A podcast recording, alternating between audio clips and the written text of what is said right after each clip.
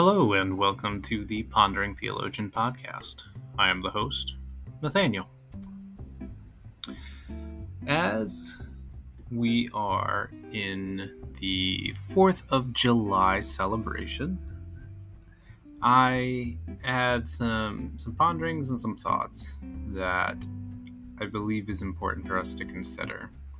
As Christians, especially as we consider the way that the whole world is really going through different um, different reckonings of sort, if you will.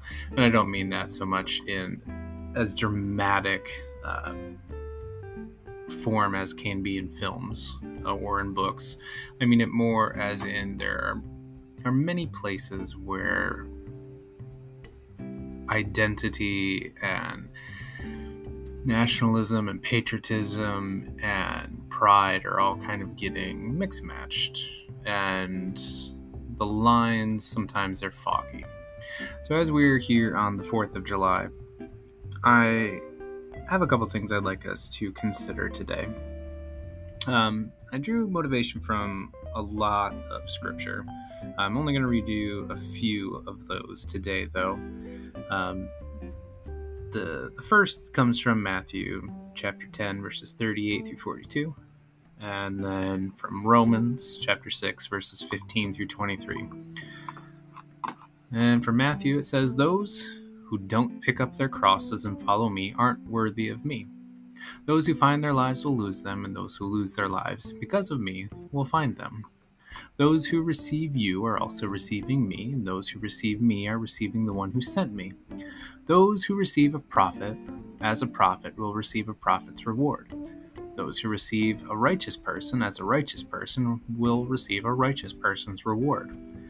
I assure you that everybody who gives even a cup of cold water to these little ones, because they are my disciples, will certainly be rewarded.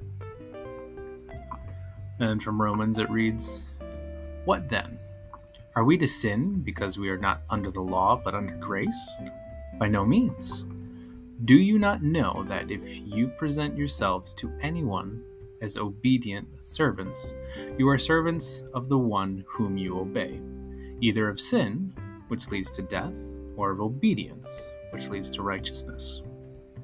But thanks be to God that you who were once servants of sin have become obedient from the heart to the standard of teaching to which you were committed, and having been set free from sin, have become servants of righteousness. I'm speaking in human terms because of your natural limitations, for just as you once presented your members as servants to impurity and to lawlessness, lawlessness, lending to more lawlessness. So now present your members as servants to righteousness, leading to sanctification. For when you were servants of sin, you were free in regard to righteousness. But what fruit were you getting at that time from the things which you are now ashamed? For the end of these things is death. But now that you have been set free from sin and have become servants of God, the fruit you get leads to sanctification, and its end, eternal life. For the wages of sin is death, but the free gift of God is eternal life in Jesus Christ our Lord. I find idolatry fascinating. Perhaps that's a strange sentence. Uh, after all, idolatry is that thing where we raise something up to an equal or higher importance than God. Uh, however, if you've kept track of you know, the hundred plus episodes of this podcast, you know I find a lot of things interesting. Um, I find especially sin and the things that divide us from God and each other fascinating for several reasons. And one of those reasons is whatever it is that is the sin, or the dividing point, the thing not to do, is exactly what we do. Even the most pious and dedicated Israelites still seem to fall for at least one of the Ten Commandments. And we today are no different. We will find some way to justify not following all the commandments, the rules, the guidelines, or the example of Jesus. So now, here in America, we are in one of the biggest American celebrations the 4th of July. On this day, we have so many different things that we do. For some, the 4th is just a party on an extended weekend, and it's a, a drinking, playing, rambunctious gathering that culminates in hours of fireworks and a sluggish return to work days later. For some, this is a celebration and a weekend for us to dress up ourselves, our homes, our towns, and country to lift up this patriotic offering to our heritage and history as citizens of this country. And whatever side of the spectrum you find yourself on, either mostly reverent expressions of patriotic pride or flat out party hardcore into the weekend, from a faith perspective, perhaps we have some things to consider. When we look at our lives from a Christian faith and our earthly citizenship, uh, citizenship, there are there are at times overlaps, and there are at times this volleying of which to give our attention, our energy, you know, our, our motivation to. We as humans like to think we can multitask really well. Some of us can to some extent, but we often truly just task serve. That is to say, we can hop around really well from this to that, but we can rarely give anything even close to a full split of our energy to two or more things. So, from our faith, our spiritual heritage, I wonder about a few things this patriotic season. And the first is what are you more invested into? What are you more invested into? You know, we often have national identity in some form, and that can be good. Uh, you know, wherever we are raised, the culture, the products, the people, we ought to have some buy in. We ought to have something to be proud of. You know, across the world, every country has something, even the ones controlled by oppression and hate. Uh, those countries' citizens have something to be proud of. We here in America certainly have a couple things. And we do run into an interesting conundrum, though, when we get into citizenship, which is why I asked the question what are you more invested in? We have a physical citizenship, which is multifaceted. You know, most of us are members, uh, or sorry, citizens of a, a city, a town, a village, Um, you know, then of a county, of a state, of a region, of the United States of America. So we have unique identities and all of that, much of which will follow us through our lives. You know, as someone who has lived in multiple Midwest states, I'm very proud to be a Midwesterner. When I was living in the South, whenever I found another person from up this way, we bonded in that shared identity of our home region or our home state. So we have this physical citizenship where we invest a lot of identity and energy into. What about our spiritual identity?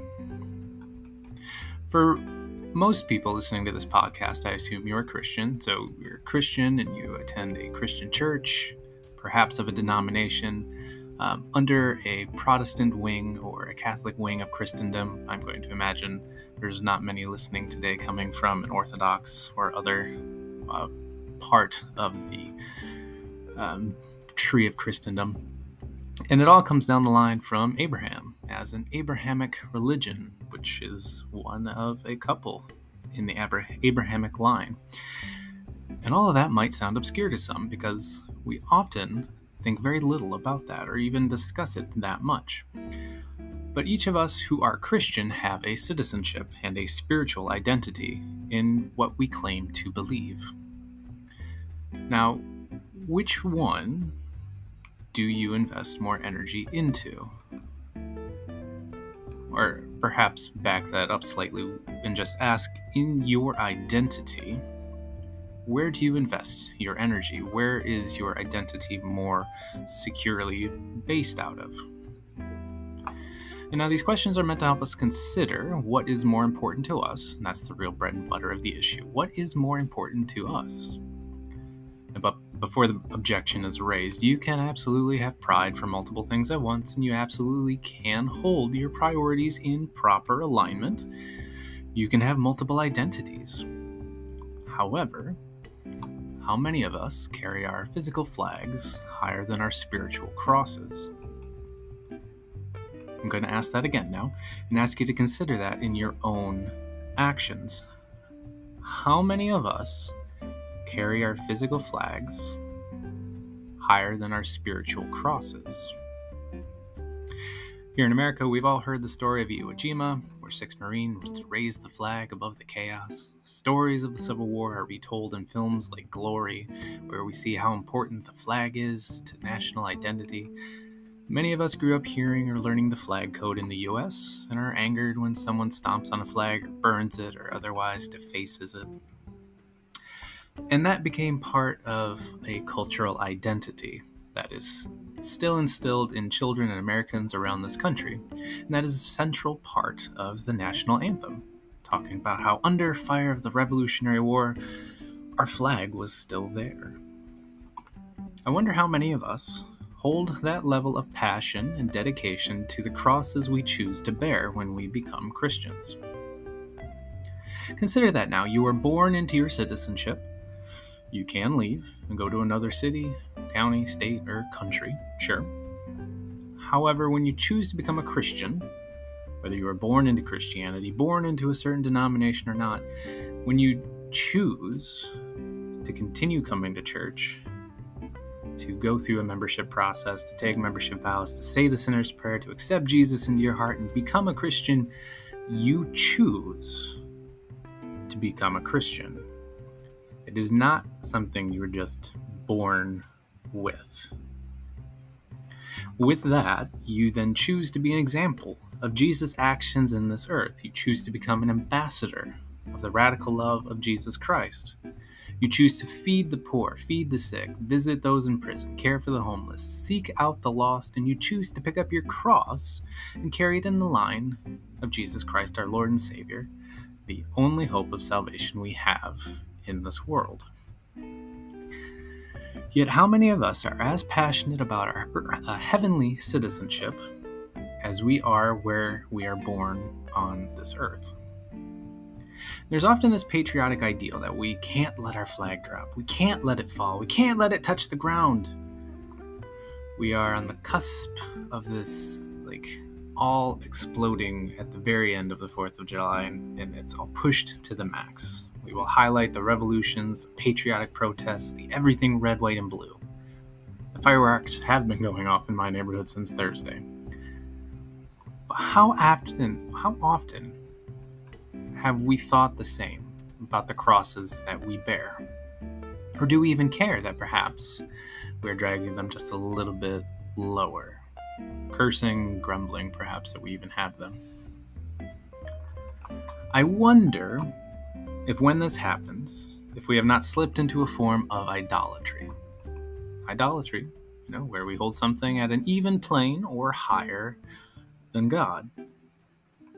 Are we carrying our flags, our physical citizenship, our patriotism higher than our crosses? Are we more concerned with where we live, on a small chunk of land, on a spinning rock, in the mass universe, more than that thing that affects the bulk of our existence, especially once these bodies stop working. I want to read you from a section of Matthew chapter 6.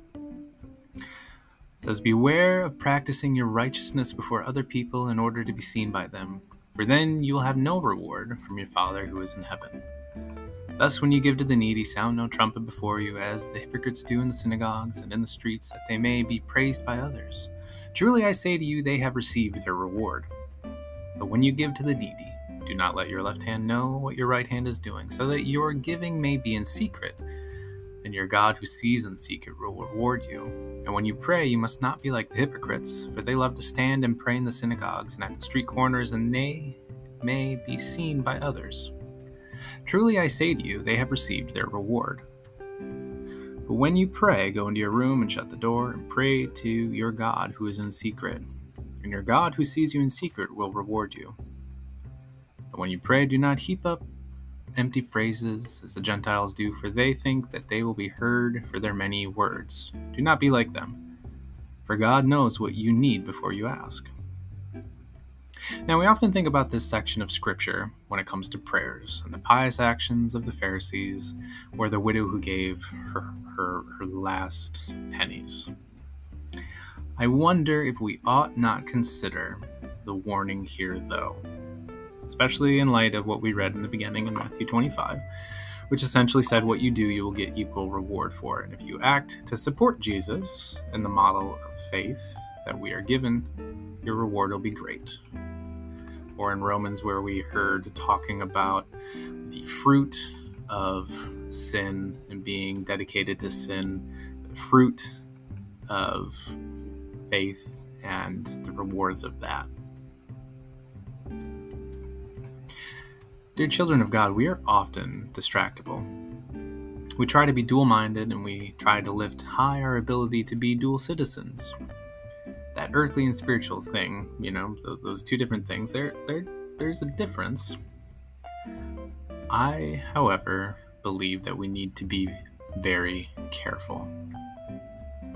Too often, all too often, we become caught up in what is here and now the thing near us, the party we can see, which is our earthly citizenship, right? We think of the Pharisees in Matthew 6, they did things for the here and now. They did things for the people here to see what they did. But at the end of it all, when we die in this in, in this earth, in this this body where our souls and spirits rest, Will you rise into the new creation, to the new bodies, to the new earth, the things promised in Scripture over and over again? Or will you stay with this earth, where your earthly citizenship will end, as earth, time, and such dividing things as places on a map and flags have no meaning? When you consider yourself, imagining a cross in one hand and a flag in the other, which one do you hold higher?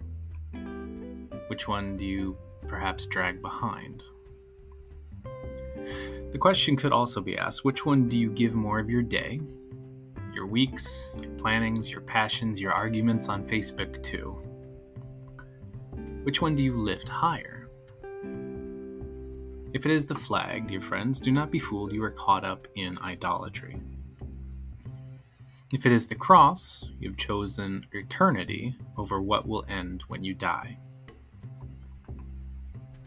Consider which is more important to you.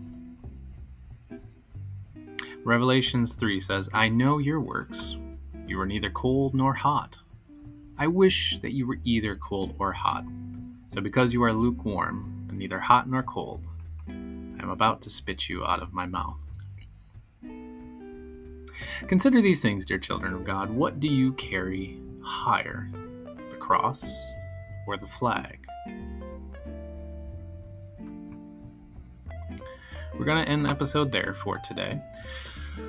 Wherever you are, whatever you're doing on this uh, Christian or not a Christian, this American celebratory day season, I hope that you are safe and that you are well and I do hope that you will reach out and let me know your thoughts on this episode, on this topic. It can be a very divisive one, but it, I think, I believe it is a very important one for us to consider.